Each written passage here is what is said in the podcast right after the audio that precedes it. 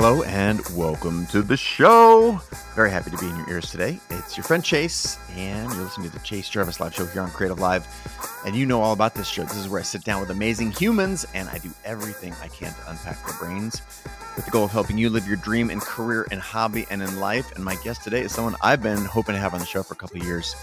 He's the one and only, the inimitable Mr. Christoph Niemann, who, if you're not familiar with his work, is an amazing illustrator. He's an artist and author, and he also does a bunch of animation. And I became acquainted with his work uh, from the covers of the New Yorker, Nat Geo, New York Times Magazine, etc. Um, I've seen him in museums, and I really loved. Uh, if you're familiar with the Netflix series called Abstract, uh, they did a 45 minute documentary on Christoph that is just spectacular by another former guest on the show, Scott Dadich. Um, let's see what else about Christoph. He uh, is drawn live from the Venice Art Biennale, the Olympic Games, and he sketched the New York City Marathon while actually running in the marathon. Um, he created the New Yorker's first augmented reality covers, hand drawn uh, VR animation for the New Yorker's US Open issue. He's got commercial clients like Hermes, Google, and the MoMA, that is the Museum of Modern Art. Um, this guy is a legend, uh, and he's really in- interestingly connected with a handful of people we've already had on the show um, that cross a handful of different disciplines. And I, I, I love these connective points.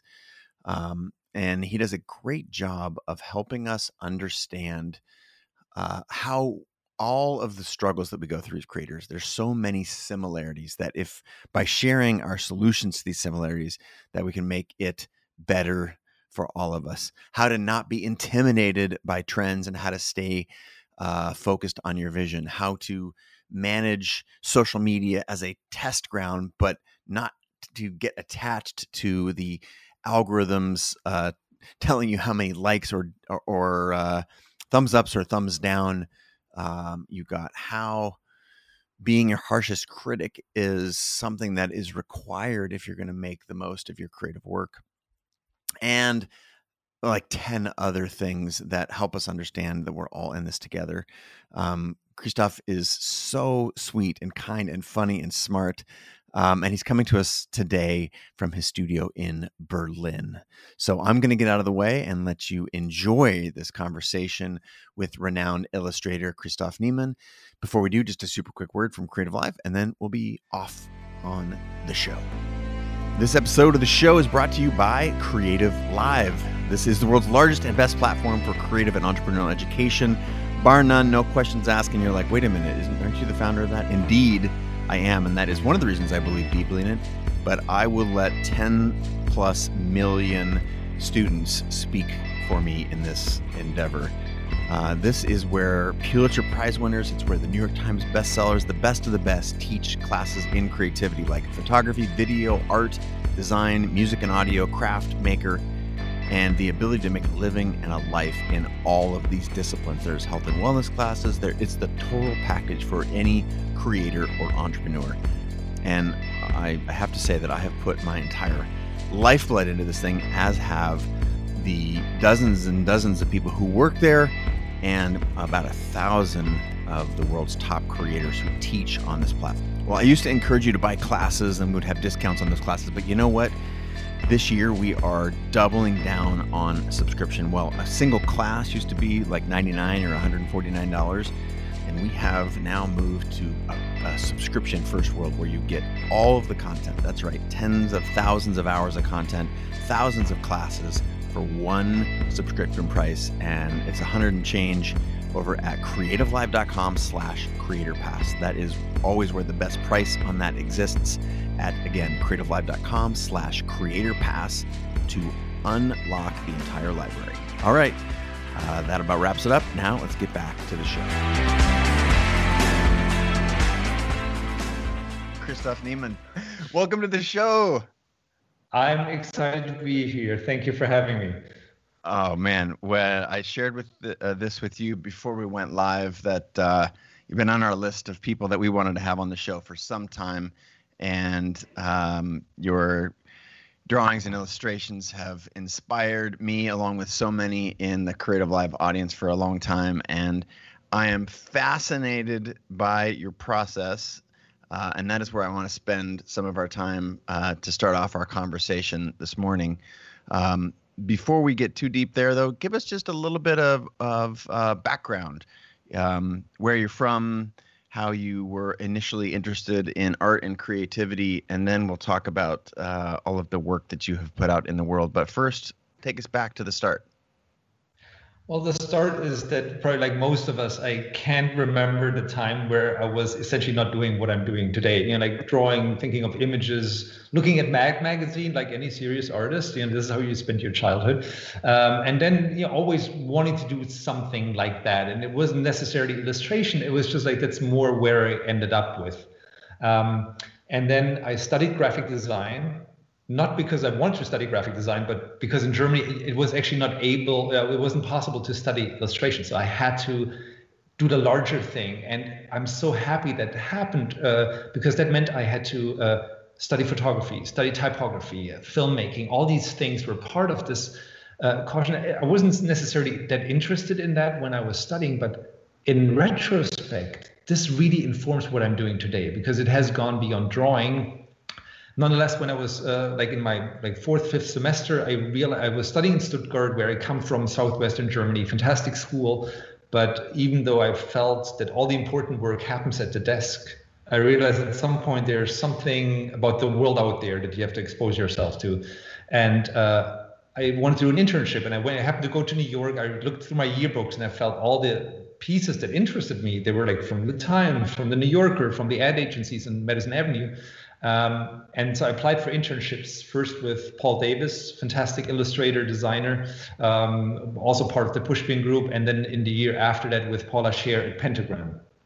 Oh, so yes. It's where I kind of got my first kind of taste of New York. I started doing some editorial illustration, and then I moved there after graduation. Basically, the week after I moved to New York, spent 10 day, uh, 10 years doing almost exclusively editorial work, which I absolutely love and still love. But it was really that was my lifeblood. Um, and then in 2008, I moved to Berlin, uh, still working for New York a lot, but just changing things up. Um, and since then, I've been doing much more self generated work, so doing essays, uh, uh, stories, series, still a lot for editorial, but it's not so much the assignment, it's not so much the written article, it's more my own impulse. Um, doing a lot of prints, uh, museum shows, different things, and I felt I'm trying to change with the times because I think that's probably like the one the biggest thing I learned is that even though I in my head I have an idea of what I want to do, this is a communication profession. It's about what happens between the audience and me, and we all change. So the the way we communicate has to change as well. Um, and this is like this is what drives me into the studio every day. Oh man, well, what what I heard was so much variety in both your background, the, the uh, work that you have endeavored to put out.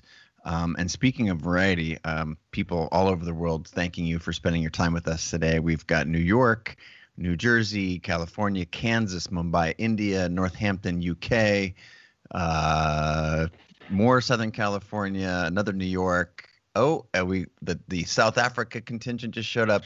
So to say that that uh, awesome. you've inspired uh, you've inspired people from all over the world is not an understatement. Um, I found it interesting that you mentioned studying graphic design not because you wanted to, but because it was all that was available. Was that a limitation of the school system? Was that a limitation, or were you always just interested in illustration and design was the closest thing to it?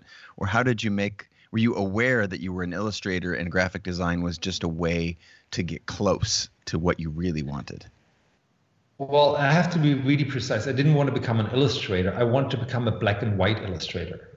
Wow. Because I like my youth was growing up with felt tip pens and I hated them because you could never really do proper, you know, like flat color. And black and white, you know, when you work with ink on paper, that's the only way you can do perfectly sexy black white shapes that looks like it was printed.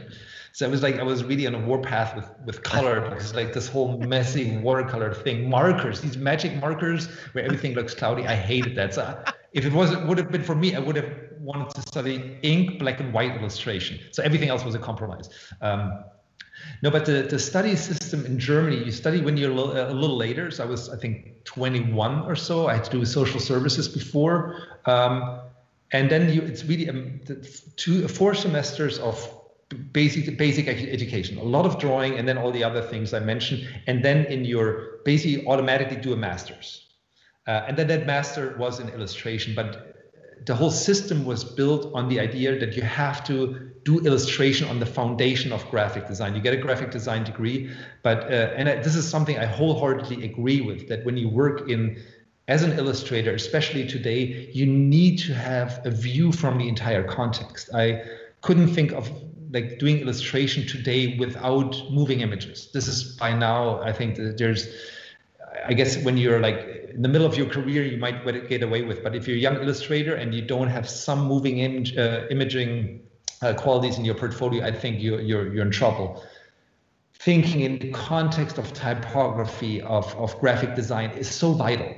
You don't have to do it professionally all the time, but I think you have to get have an extremely firm sense of that. So in retrospect, I think that was the only way to study illustration with that padding from all these different sides. Well, you've named so many of the folks that are just absolute icons in graphic design. Also, folks who are on Creative Live. You mentioned the folks at Pentagram, uh, Michael Bierut, Paula Scher, both uh, taught here at Creative Live. And if you're a designer, um, I would steer you toward some of those classes. Did that? Did that? Um, was that an early childhood dream to put yourself in the context, if you will, the, the folks who were leading the charge? And at what point um, did you move to the U.S.? You mentioned that the stuff that you liked was coming out of the New Yorker, the editorials, and a lot of the advertising on Madison Avenue, where folks like Michael Bierut and Paula Scher were were um, leaders. At what point in your career did you see that and come to the U.S.? And was that an important move in your development to put yourself amongst the you know the thriving uh, global I, I guess the maybe the centerpiece of the work that you wanted to do. How important was that?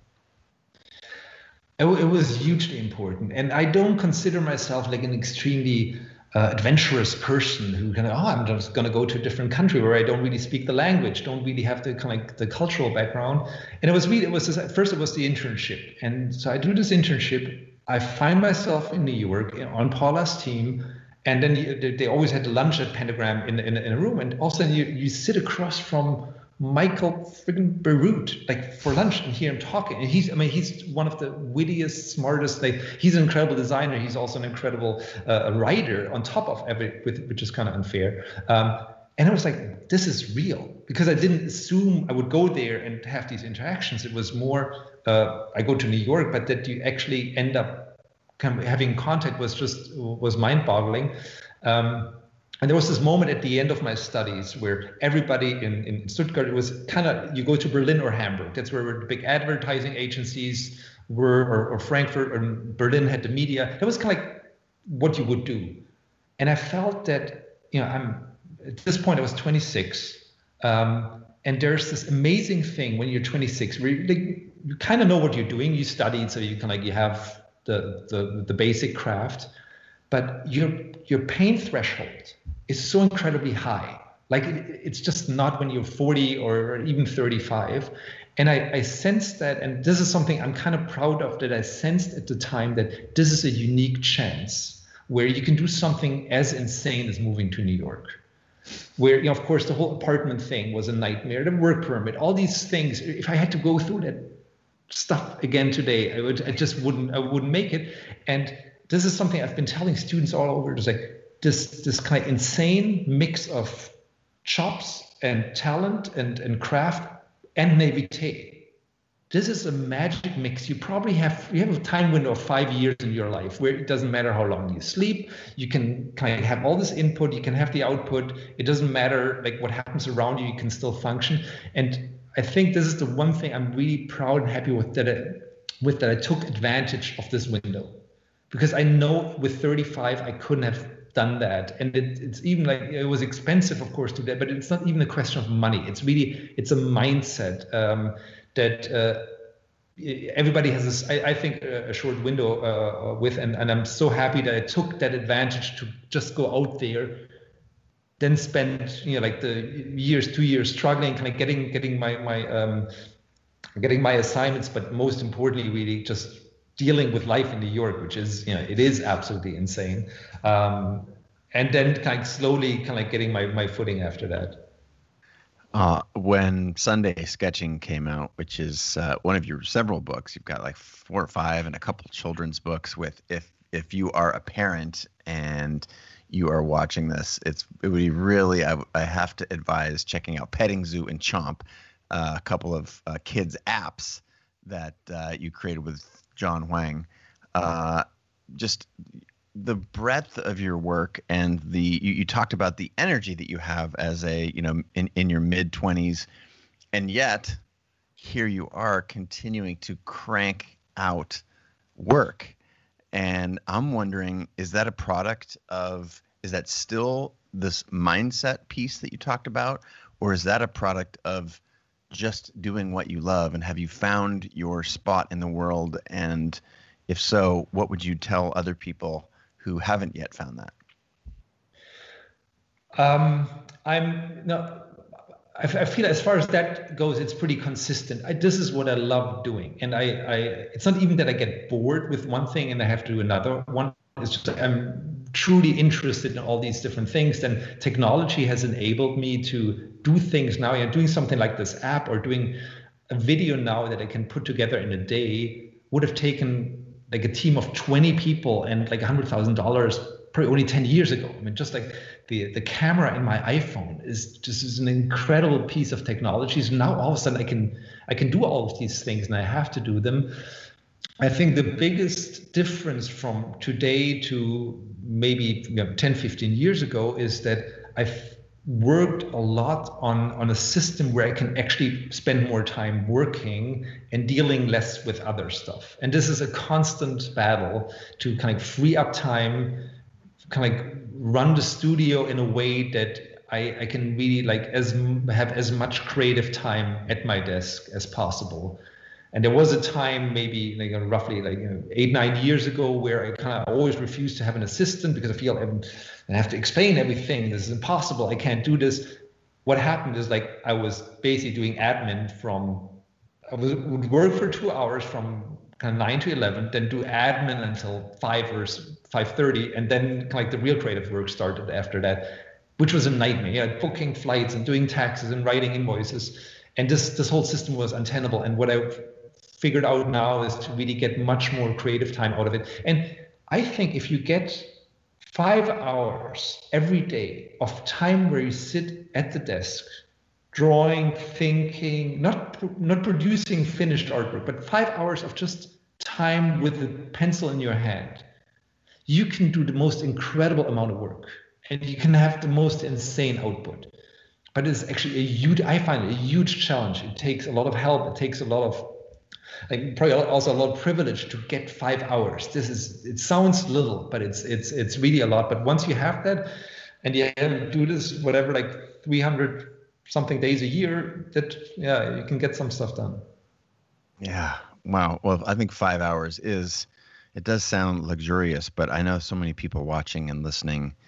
Um, we've got Lori and Janelle and Mark and Manny and John um, Abhishek, uh, Patricia, for just to name a, fo- a few, that um, the concept of being able to do the work that you love and to do it at the level that you do it, it requires commitment. And clearly, five hours at someone who is as advanced as you are in your career, it is it's a huge amount of time. And yet, I think it's fascinating that that's where you you attribute it seemed to me you attributed a lot of the credit to your process now before we go super deep into process talk to me a little bit you said you have a system for not being not not getting trapped in admin so i want to i want to hear what that system is and then i want to go to your prod uh, your your process and in doing so reference a, b- a bunch of things that you said in in sunday sketching so what is this magic uh, system that you've got for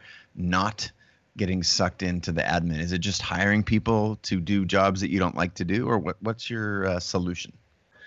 Well, a lot of it really had to do with um, getting to work with other people. And that was something I refused to, in retrospect, there was like the one thing where I really felt I didn't think this through properly, or probably my angle was too limited. I was, yeah, so many, so many of us are one team, uh, uh, one person teams, and, and, we do everything. And then you, you, almost feel like you built this perfect machine where every finger is like on five levers. And if you, oh God, if somebody else has to kind of come in and and and uh, uh, I have to explain them how all this stuff works, the whole thing will just explode. And what I didn't think, and this this was really in retrospect, I, I can so clearly see what what that thing was. I didn't think of like, what if I had somebody who would help me that would allow me to do stuff. And I would be so crazy. It's like my favorite example. When I was in New York, I'm working like with other people in the studio, but I'm working all by myself. At some point, I realized I have to, I cannot go to the post office. Whenever a job required going to the post office, I will turn it down. If somebody wanted like my portfolio mailed, I said, can't do it. Because everything that makes me, where I have to leave my desk, this is just, it's absolutely impossible.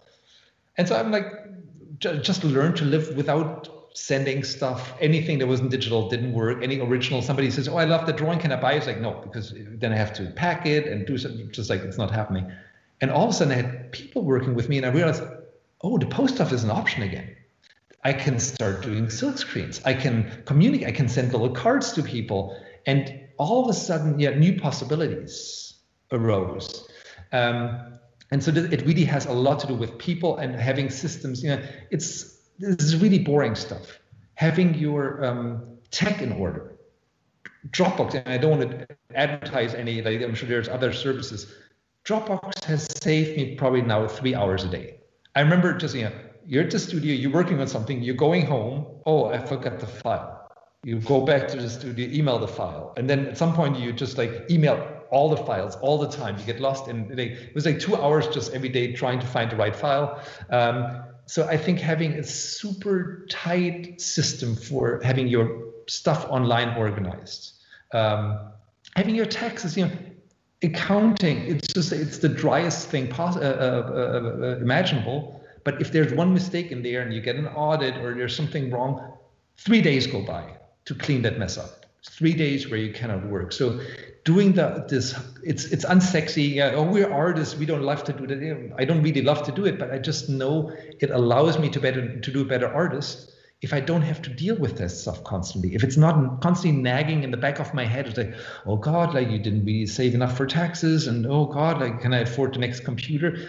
It, it is a privilege but i think if you can afford to have a good system in place for all the boring stuff it will allow your mind to focus on the stuff that we care about, which is you know the piece of paper in front of us. This is this is all that matters, and all the all the other stuff is a distraction. The only way you can get it away is to have it organized. I love your you you talk about it as a bit of a luxury, but this is a really consistent theme. You're very clear in what how you're articulating it. Other guests, uh, Brandon Stanton, who created created the Humans of New York, which you may be familiar with. Oh yes, yeah, you know yeah. He, he's so protective of his time and this idea that if you as an artist are able to through financial means through collaboration or through other means um, maximize the amount of time that you can spend doing your craft or if you can keep that time free in order to um, explore and as you talked about putting you know pen to paper that that is the way to the most happiness and to the best work. So you've been a, a, an open advocate on process, which is sort of the tip of the spear we, we've just been talking about. And in Sunday sketching, um, there's a, a pull quote that says, relying on craft and routine is a lot less sexy than being an artistic genius, but it is an excellent strategy for not going insane. it's, it's true. I mean, I um, I think like my the one way I try to approach everything is really try to compartmentalize, and also yeah, try to compartmentalize what I do every day. And when you're a professional designer, photographer, uh, like doing motion graphics, everything, there is your day job, and your day job is to kind of create decent stuff that solves other people's problems. And the bar is doing what I like to call unembarrassing work somebody needs something, it needs to of, you know, if you do a movie, it needs to not stop. It needs to have a beginning and an end. It needs to have full color. Um, if I do an editorial illustration, I need to do something where they don't get bombarded with letters to the editor and say this is the most embarrassing thing ever. Whether that thing makes it into an annual or even into my portfolio has nothing to do with my assignment. This is not what people want from me. So I think the first thing I have to do is learn to le- reach that level of unembarrassing no matter what, no matter how tired I am, no matter what day it is, no matter what the assignment is, not, no matter how the client behaves or misbehaves, this is something you have to have down cold. And this is something I, fortunately, that I think we can learn. This is just you know like like whether you you're a photographer. I'm sure I can send you out now. You can you can rip off your headphones, run out and do a decent photo, something you can print in a magazine and in, uh, in a poster. And this is not because you're a genius, which you're also, but because you've done it for years and years. You just like have the craft. It's a little too dark. I'm gonna do this. And this is the thing that lets you sleep at night. And then on top of that, we can say, okay, maybe and this is a question of luck. You know, like maybe one day you walk out and you know, this magic thing happens. This bird flies by right at the right moment, lines up with the lamppost, and this is the stuff that then ends up in your portfolio, and everybody goes, "Oh, he's a genius."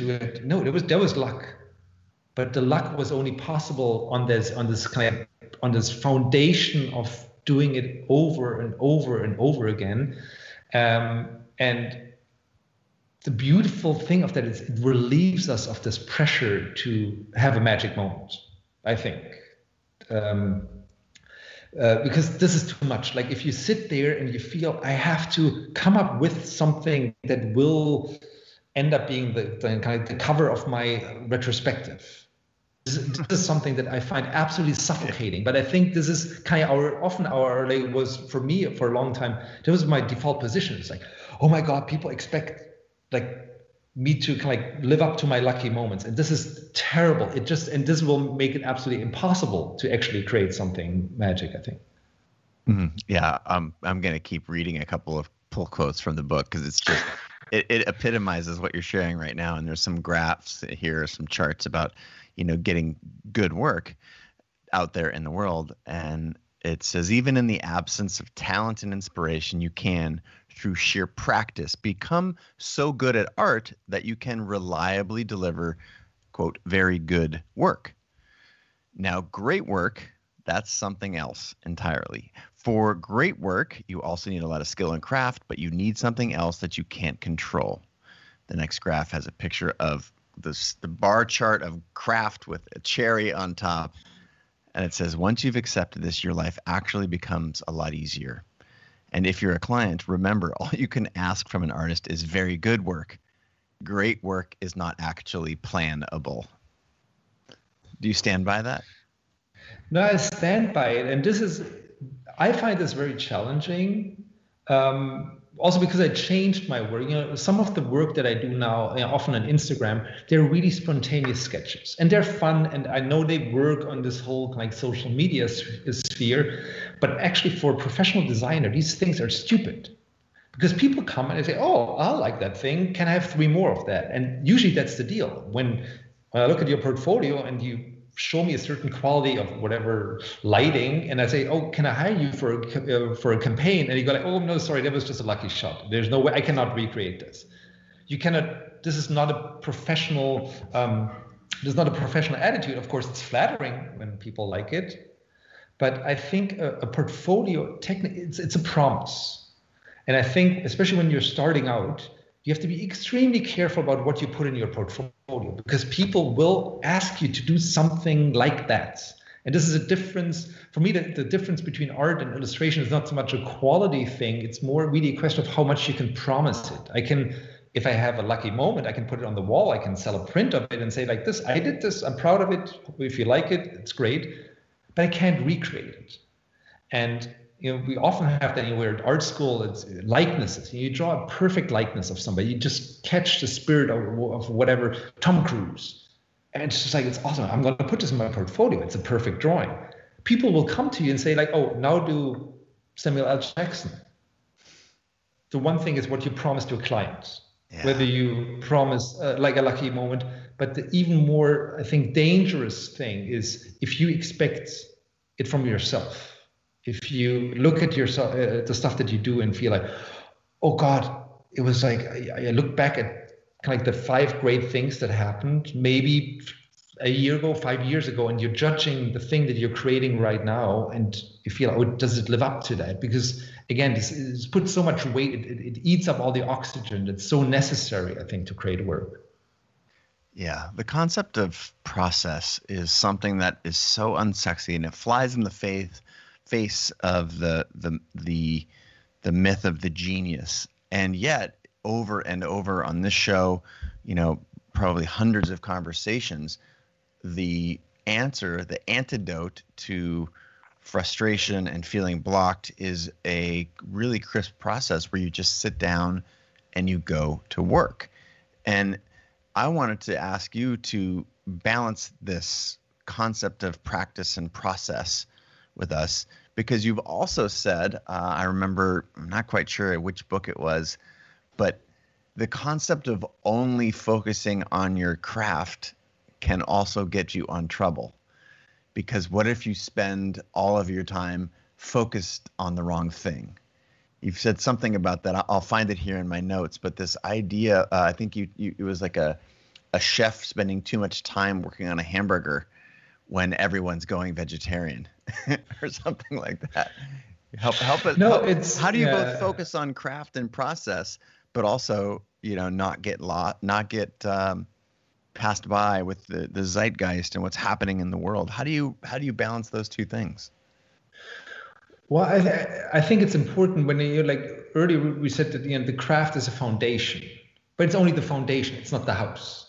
And you maybe you feel like oh this feels great, and let's, let's say you draw and you have a certain certain shapes that work certain ways to do figures maybe certain a certain way ways to to make jokes to tell stories. And you, oh people come for them like they, they like them and then you do it again and they come again nobody will ever tell you it's enough. They they, they stop call, calling but nobody ever says oh, can you go into a different direction this is on ourselves we have to i think this is the only way we, we have to we have to come up with this inspiration to kind of leave what's um, what's working and this is difficult because you know what's difficult is easy and uh, what's what, what, what's familiar is easy um, so I think this is the whole thing with with like when you rely too much on craft, is you can get lost in this thing. And what I said earlier, we are it's a communication business that we're in. And if we lose the other side, you know, they're not in there, they're not listening to us to listen to us. They want to hear about themselves. We want to kind of like I want to create art that gives people a way to kind of start a thinking process. So ultimately, without the audience, the art is nothing. I, there's nothing more boring for me than artists who kind of do art to kind of show the world how smart they are. I want to feel smart and I want to feel inspired as a uh, as the as the audience when I look at something. This is this is what matters. What happens between the piece of, of paper and the eyes and brain of the audience. This is where all the magic happens. What I do, what happens between me and the piece of paper. This is just it's happening at my desk, but it doesn't matter. Um, but I also, and for me, there was a, it was a very long way to to that realization. I think the the misconception that we have about creative work, or a lot of people have, is that we look, we read a book, and fireworks go off, and we feel we cry or we laugh or something amazing happens, and we feel this is writing because this is how we experience writing as this surprising, emotional uh, makes us cry, laugh, or whatever, and we feel okay.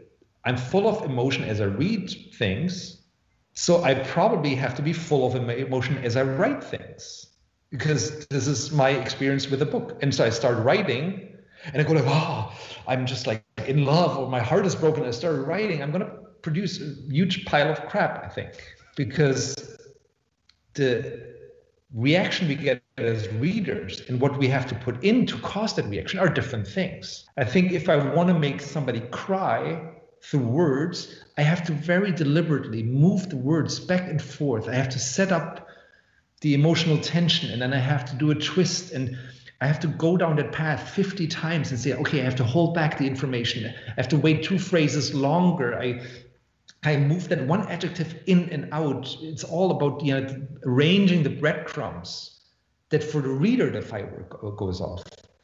And I think there's no better illustration than, than the aha moment that you have when you look at an idea.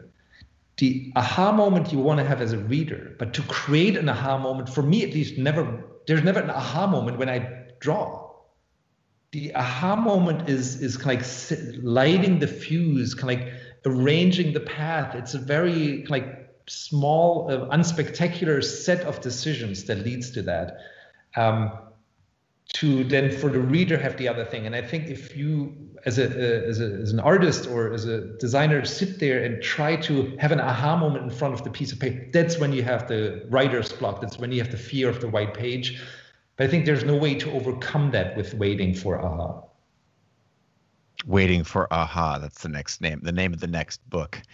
uh, oh no, you, you're you're saying the same thing. And a, a guest we had on not too long ago, Roxane Gay, who's an essayist for the New York uh, Times, said, it, you know, I'm a professional at making you feel that way. That's where my profession is in these small moves of words and the distance between the emotional response that you are having when you read it and the the the response of the creator who's creating it might be a thousand miles right? The the the work that you're doing to lay the foundation that is the training that is you know how 25 years doing your craft where you know what word order to put them in. And that that does i think take a little bit of pressure off.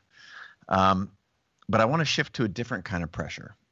And you've been very clear as a mechanism for you know not getting blocked to just sit down and do work you know compartmentalize as much as you can have some processes and yet uh, we are in an industry and a time and i'll say industry by a creative industry so that's photography filmmaking uh, building businesses all of these things where things are accelerating, right? The the size of the teams in at magazines, uh, at the many of the magazines that you work at, or the ones that are the most revered in our culture. Um, you know, they used to have huge staffs, and now it's just a couple of folks and a handful of freelancers. And the speed of which business is sort of getting turned under and having to be reinvented that's that's only accelerating. And this is so stressful for so many of the creators that are listening and watching. And speaking of i got to give shout out to some to janelle asking us for more of this great advice. We got la in the house. We got people all over want to know like our industry is continuing to change and how as creators do we manage this this ever seemingly ever accelerating treadmill of work?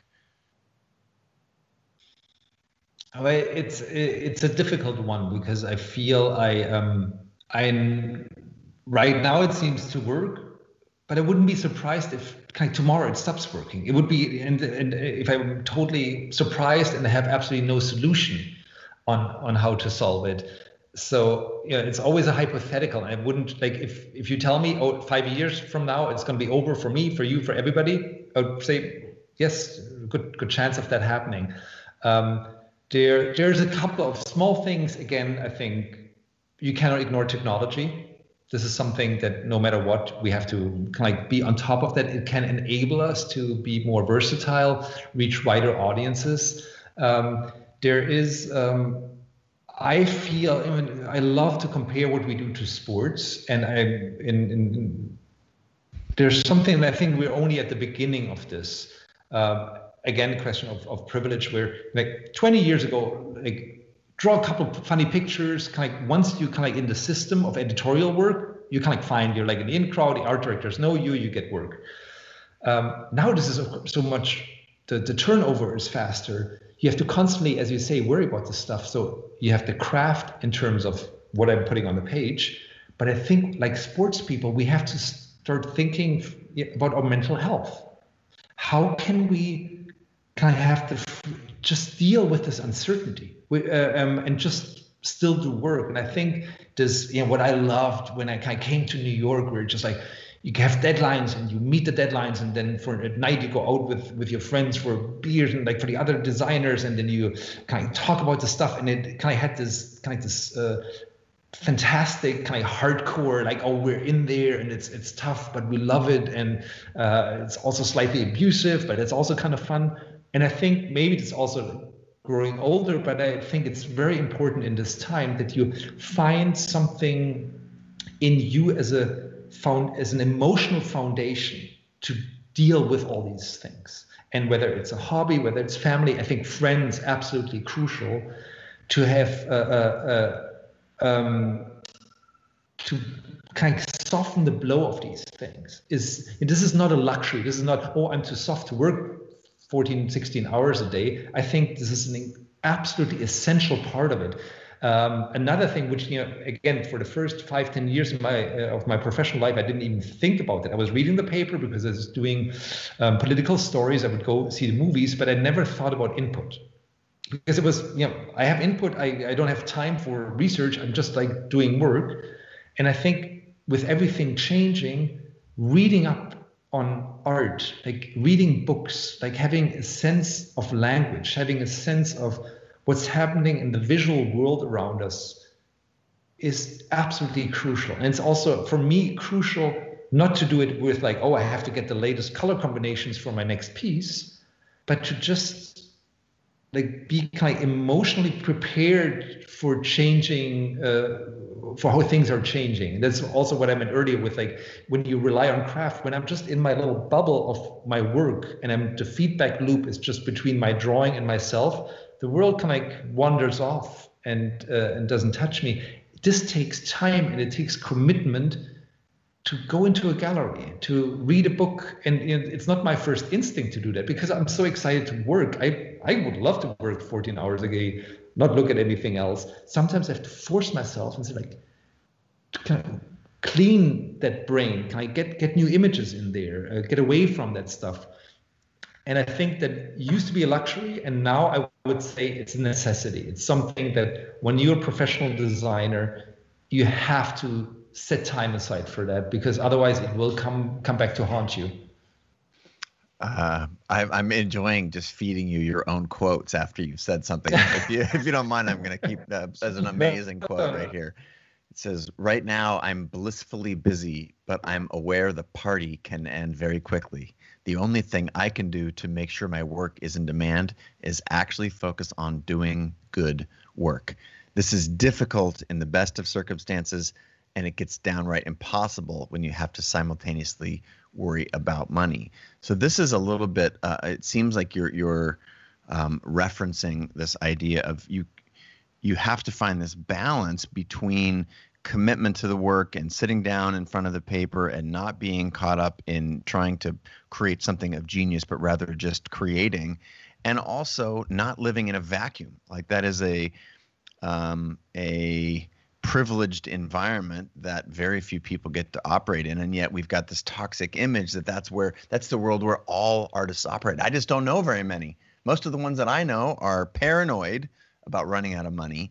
They're worried about uh, maybe not their next paycheck, but their next feature film or their next, you know, something. So again, what what is how do we keep from, you know, what's the balance here? How do we how do you find the balance between giving yourself room to create and not living in a bubble? Is it just is that the tension that is this the new um, is this the new struggle for artists, or has this always been the case?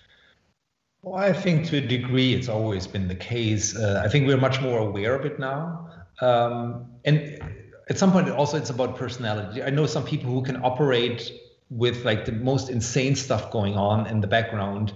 Um, I know I have to have be in emotionally an absolutely blissful place. Otherwise, I can't work. If I have some fight with somebody, if somebody is angry at me, I, it shuts down all my work. I'm incapable of focusing on, on, on the page. Um, if there's some kind of nasty stuff. So the moment I sp- smell trouble, I back off.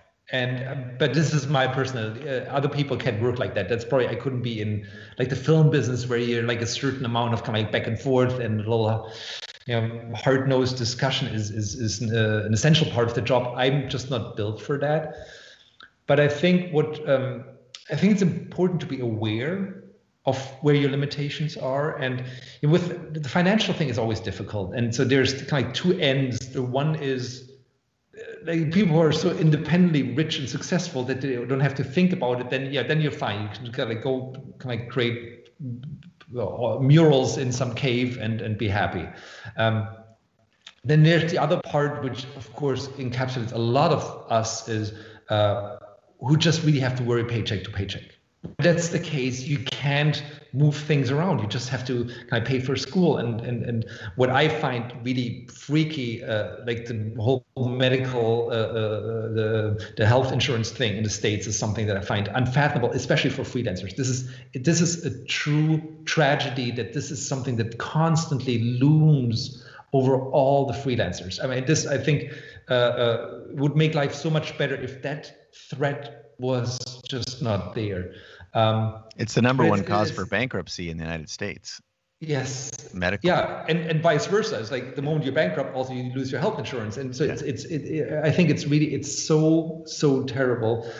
But uh, so I think the only thing we can really talk about is the middle thing. Let's say you somehow make enough money that you can you have a little room to breathe, what I think is so important is to see money as an enabler to buy a new computer, to maybe even hire somebody, but also to give you breathing room. And for me, the greatest disasters that I heard from friends and colleagues where like careers ended, it was usually not the great, you know, like like a terrible disease or or or, or some other tragedy. It was usually overhead people went ahead and started hiring, started to starting to move in a huge office space and said, I'm gonna do it big. And some people have done it extremely successfully. But these are the only times where I heard that great careers have nosedived was when people overextended them on monthly expenses. And you know, if I have to take a loan of five thousand dollars to kind of get a new camera or computer, I might be able to deal with that.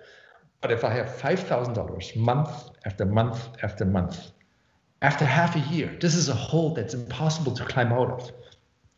And so I'm extremely wary of that stuff. And I try to kind of as much as possible. And again, this is very personal, but have something that just says this doomsday moment is always three months away. So I feel for the next five hours, I can focus on my drawing and once a week or once a month i'll have to check and really see like is it just am i really in a, in a, in a good spot or not?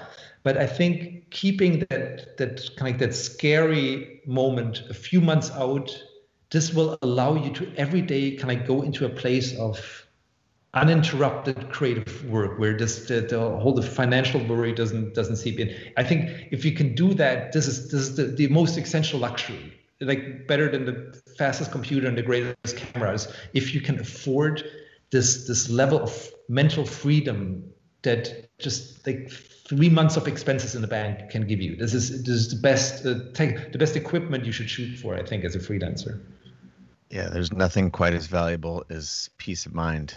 Yeah. You know and that, that the space to create. Um, I want to shift our attention to, you know, you've, you've spoken about technology quite a bit here in our conversation about how you should organize it, make it useful to you, things like Dropbox and a little, little bit tactical. But I want to go to the concept of technology, uh, and that is the ability you, you shared, you know, if uh, you're just now tuning in, um, well, I'm sad that you've missed our discussion, but I'm here with uh, Christoph Niemann, and you know the amazing illustrator um, behind so many things from the New Yorker, National Geographic, New York Times Magazine. Um, and for those who uh, who do pay attention to you on social media, it looks like you do a lot of. You said earlier, just a moment ago, about sketches and just lightweight sort of tests that you continue to put out in the world. And so it seems like you simultaneously use this as a vehicle for testing and you're very active there. And yet you know I've, I've heard you speak before in other places that you, know, you can't actually judge the merit of work based on the number of likes because these algorithms they do such a fantastic job of messing with our own brain as a function of you know that is by design. So you know as so many other things this is a little bit paradoxical And I'm wondering if you can help us understand because you clearly are a master at this. You use it in the ways that you can get information, um, you know, market, you know, val- evaluating the efficacy of an idea, and yet you don't get attached to the outcome. So for for again, folks watching from all over the world now, help us understand how you you nailed this balance because it's as as another professional artist watching you, I can see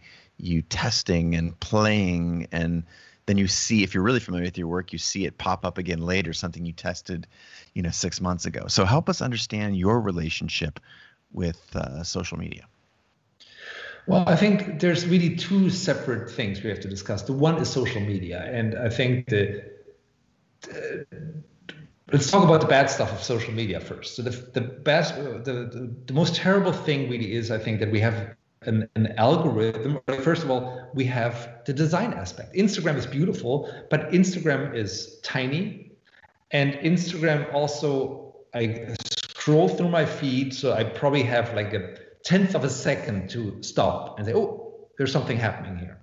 Why do I stop? It's because it's very, very intriguing for one way, or because it's very familiar. A celebrity face, uh, something that I've seen before that I love. So if I do something that's not attention stopping in this like 0.3 seconds, the chances for the algorithm to pick it up is dramatically going down. So the moment I try to go against that, I, it's really uh, the, the chances of that stuff living is not is not really great, and this is something you have to be aware of. Also, even if today I figured it out all my art fits this bill perfectly, I get like so many likes, everything's great. Tomorrow they might change the uh, the algorithm for some reason, like they say, only you know, images with green on the bottom, an animal on the upper left, and a, a lighthouse on the upper right is the only thing that works. I sit here and say, where are all my fans? Where are all my likes? They're gone. And it can drive you absolutely insane if you try to think why did this thing work or doesn't and i haven't i've really i've done it for a while i have absolutely no idea what works and what doesn't work it I, maybe there's something with the time of the day or with the technique. It makes no sense uh, uh no sense uh, uh, to me. The fantastic thing about social media and i think that's also the reason why we have to do it. It doesn't matter whether you have 100 followers or 100000 um, for the first time it has given us as creators the chance to talk to the audience directly. We were absolutely dependent until 10 years ago for uh, middlemen, and the middlemen I love, you know, like the newspapers, the magazines, the museums, the publishers, they took care of that. They went to the audience. We had to give our stuff to them. They would carry it on to the audience. All we had to do is like sit there, hand it to the art director, and not not think about it anymore. Now we have the chance to actually go directly to the audience. And there was always you know, the frustration. I'm sure you know that you give them five options, they go for number four, and you know, no, number one, that's the good one. Why don't you get it? Now we can take number one and say, here, audience, decide for yourself. And this I love. This part of talking directly to the audience is is absolutely amazing the audience is so much smarter than most editors would give them credit for, especially when it comes to visuals. I mean, this is this has been for me the single single single biggest revelation of um, of social media is that people get stuff on such a subtle uh, subtle level. Um, but ultimately, and this is something where I think it, it changes all the time, and it's. Uh, ultimately for our work it doesn't matter that much because we're in the same boat as everybody who does music or sells a product um, you have to spend some time with it. I think there's no no science uh, for that. The more interesting question for me is technology at large. So the technology of creating stuff. And this really is the question I turn on my computer. Why? You know, why don't I take a brush and uh, a jar of ink? Like what happens at the computer? And for me, the simplest way to say like when do I try to use the computer is that when I when it solves a problem I had before I turned on the computer. And so, as an example, like as I mentioned earlier, as a kid, you draw a house, you want the roof to be red. You try all the felt tip markers and watercolors, it's always like uneven. And I remember the first time taking Photoshop, I draw the roof, fill, and it's like 100 magenta, 100 yellow. Perfect. Like one flat color. And this, this was like the, the, the answer to my prayers of like age four to uh, 18. It was just magical. And so I'm always looking for these things. You know, when you when I make movies, when I make animations, I have something that I want to do, and the computer allows me to do this much more efficient, much faster, nicer, higher quality than I could with other means. And uh, there's other things, and then the computer or technology, like technology companies, they want you to use their product. They need to innovate to keep things interesting. So they come up with new stuff. And often you go oh, this is this is fun. But you're like, why? And my and maybe I, I, I piss off a few web designers here. My my favorite example is parallax scrolling. This is a thing. It was like super hot five years ago. Everything was parallax scrolling. It's like, why? I have absolutely no desire to have image and text flowed by each other. This was a beautiful gimmick. It was interesting for a month and a half, but it was just, I, didn't do anything in terms of communication. And I think when you look through your applications, whether it's you know Illustrator or Photoshop or uh, After Effects, it's 90% stuff that doesn't sell um, serve a storytelling purpose. And this is what I try to stay away from because I feel I just get lost in it and I just create technology for technology's sake um, this is especially true when it comes to VR, AR, which I've played with a lot. But a lot of it is always like, you know, do I do this because it's possible, because I find it stimulating creatively, or is there actually a benefit for the reader out there? Is somebody saying like, oh, I can turn around and see what's above me and below me? Um, does this make my experience better? Mm. And as much as I love VR, I have to admit I was never sitting in a James Bond movie and say, "Gee, I wish I could turn around and see what's happening on the, the top of that building there." I don't care. I want to see what's happening right in front of my eyes. I want the director to pull me right to that thing. So I think VR and AR are fantastic. They are fantastic opportunities, but I think for the for this kind of narration, surprise-based storytelling, they're not great tools and I think we're drawn to them because they're new and they're sexy. But uh, I think it's very important for us to be very critical of all the shiny new things in front of us. How that applies to so many things, to cameras, to cinema, to like the the size of the production does not equal the quality of the work. The expense, at, you know, of your tools is not a correlation to what you can produce. But uh, I okay, but I have to, sorry, I have to I have to interrupt you here. Please. With cameras, with cameras, it's a totally different animal because cameras are so sexy, and I just wish I could afford to just buy new cameras all the time. Just like get like one of these new chunky things and different lenses I don't care what they produce. I probably like my images look the same with all of them. I think the only difference is the resolution. But I just love it's so much better than getting a new application for uh, uh, for the computer. But I'm sure you you have that experience, right? Oh yeah. so many times you start getting the new cam- cameras just because of the new cameras and not necessarily the features. Like oh, the new you know, Pro Nikon just came out. Uh, I've got to get that one, and you don't even know why. You just, as a professional, that's, I guess, one of the things that you're. It's a, fantastic excuse. Yeah, like, yeah I think that, that, that one of the few great benefits of being an artist, like art supply stores, and just like getting all those brushes and the, the the all the stuff that I never use, but it's just I I just love that so much. It has very little artistic benefit, but oh god, it's so sexy.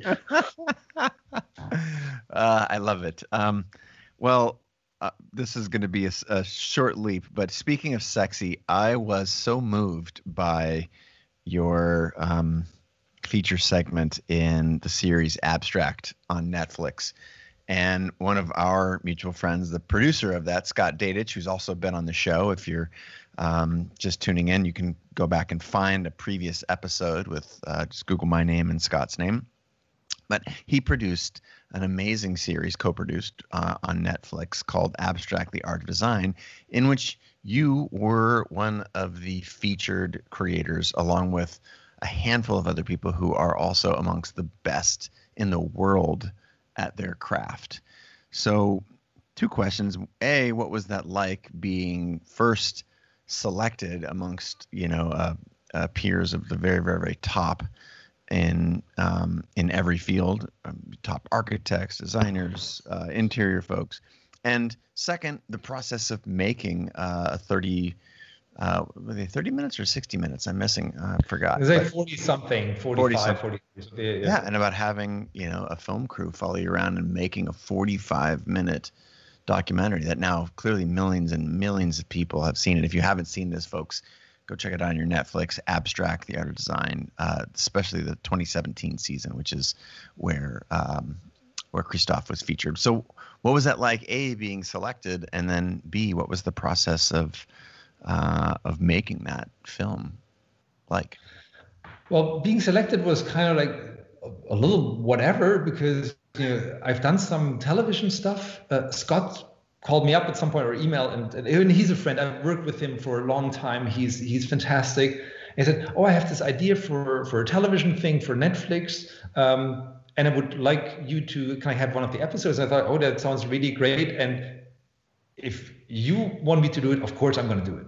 I don't know if I have time for it. There's so much work and so, but yeah, if, if you ask me, there's no no question. But I thought it's just like it's a thing. It's a you know like they come, they film, they cut it together. I had absolutely no idea what that would actually mean in terms of how many people would see it and. Uh, and I'm probably glad I didn't. For me, it was more Scott asked. Of course, I say yes. Uh, I'm sure it's going to be I'm sure it's going to be super professional and great and fantastic because he knows what he's doing.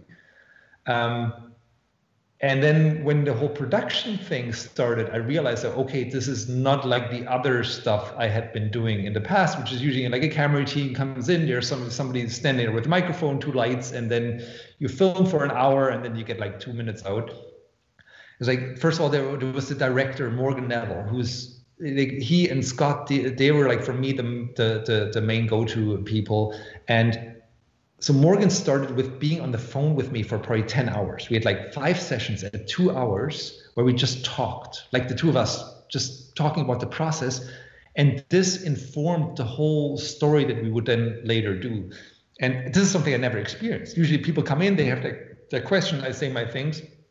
And this whole like if you've seen the, the the, the the series, it's a little bit about the conflict between what he wants me to do and what I don't feel comfortable doing because I think it has nothing to do with the art. You know, how is it about the artist or the art? What does the viewer want to see?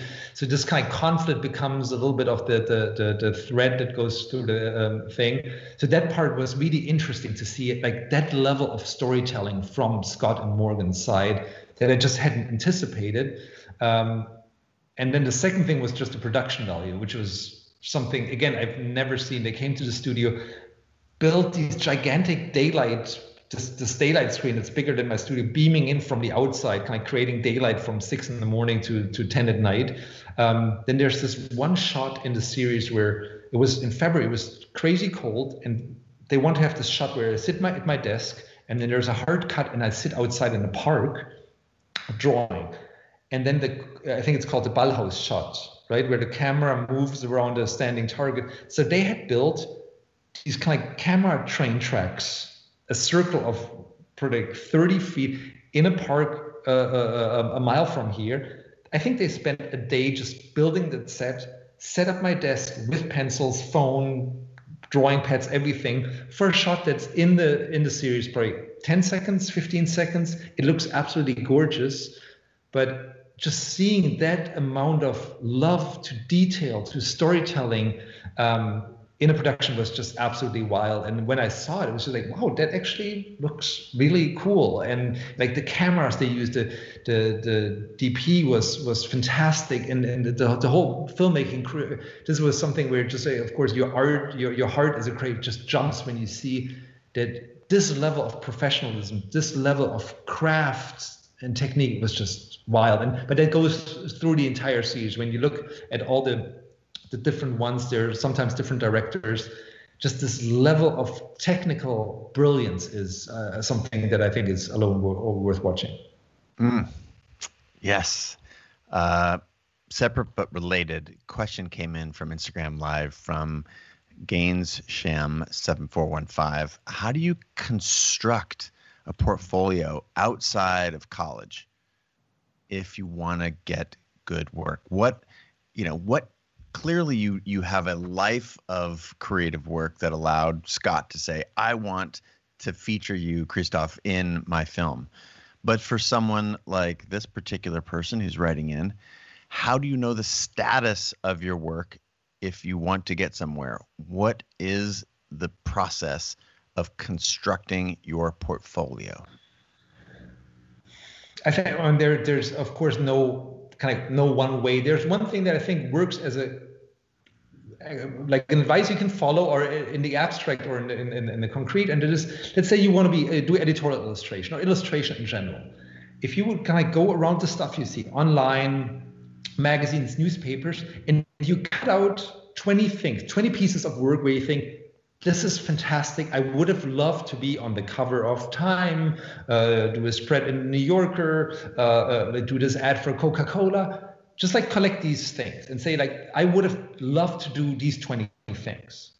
And then you go through your best work, lucky shot or not, and say, which of my pieces could live up to that? If I was an art director, it doesn't have to be the same, it doesn't, doesn't have to be stylistically the same, but if I saw my drawing instead of that drawing, would I go like, oh yeah, of course, it's a cover for the New Yorker. Just like it has the same quality. And just and I think there's probably no way that immediately you will have this quality, but then say that, okay, after a year, I'm going to produce work and see if I can fill 10 or 12 or 15 of these spots with my own year, with my own work. And ideally, you want to have 25 pieces where you see, like, look, if they would have come to me, I would have given them this and it would have been great. And for this one, I would have given them that. And with all of these pieces, and I think that's in the ne- next level, this is stuff that was not lucky. This is stuff that I have the solid craft to reproduce under pressure. And this is the threshold. This is the stuff that you go out with. And you know, it's not about you know uh, say, oh, I love Maira Kalman.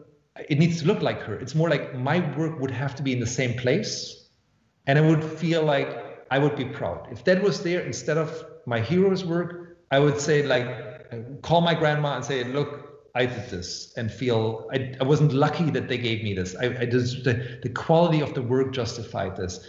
And I think this is like this way, if you kind of have 20 pieces like that, then you have a portfolio. Amazing. Amazing. Last question, and this is uh, around a saying that I've got, which is it's impossible to stand out and fit in at the same time. And we, we like to fit in to be accepted. We're social animals. And yet, for our work to make its way in the world, just to to catch that eye when you're scrolling, or to get the uh, heart or mind of an art director captured, it has to stand out. And so, how do we reconcile this this um, this dichotomy again? How do we both uh, stay with the times, but also, uh, I again, again referencing um, Sunday sketches, you talk a lot about um, not being intimidated by trends and just pursuing your vision relentlessly with what you call unfazed determinism. To me, this is a huge piece for people because we, again, we we want to fit in and we want to stand out at the same time. How do you think about that and how do you um, manage your time between um, sticking to your guns and and uh, and abiding by your inner true vision, and also not not being completely irrelevant?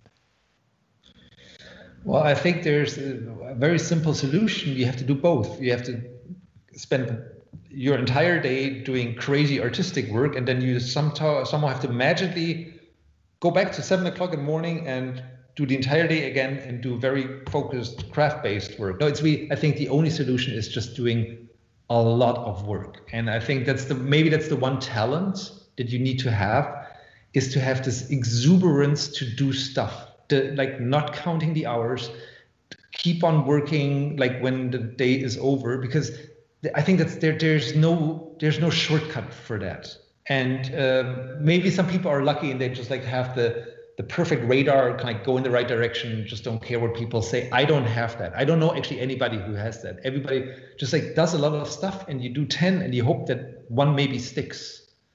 Um, and I think this work ethic will also will create work relations, which yeah, a career is not made uh, by an outlier. I can make one drawing and it goes on Instagram and gets like a gazillion likes and maybe gets me a million followers tomorrow. This changes nothing. Yes, yeah, the next one I will always get like a certain if the, the, the, the work I do after that is boring, like my career is over.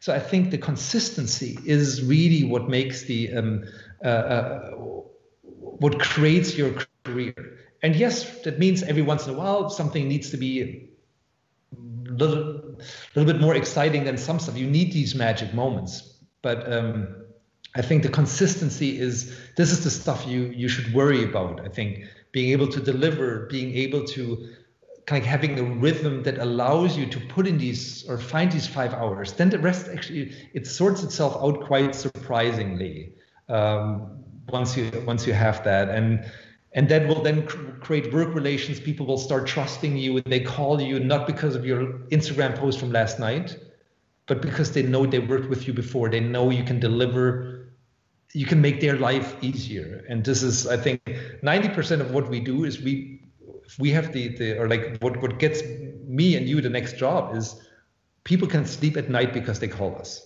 this is this is the one thing on your if they it's just like in, in, in, in if people associate your name with oh if i call them i can calm down a little bit. Then you're safe. Then then i think then your career is is in, in very in an extremely fantastic position. Well spoken right there. You heard it uh, uh, from the one and only Christoph Niemann. And if you've just tuned in, uh, unlucky for you, we're signing off, but this will be continually replayed and a drop again on audio here on the Chase Jarvis live show at the Creative Live. Um, Christoph, thank you so much for spending an hour with us today. Your work is um, at the top of the Illustrator pinnacle around the planet. So inspiring. Uh, and I just want to thank you for taking your time to inspire all of us. We've got, again, people tuning in uh, New Zealand, South Africa, uh, just saw Florida in the mix. Um, thank you so much for being here today. And if you needed to direct people, or if I asked you rather to direct people to uh, your coordinates on the internet, where are some places where uh, we would go to find more about you or more your work, in, in addition to what I've mentioned uh, you know, the series Abstract on Netflix. Um, where else would you steer folks?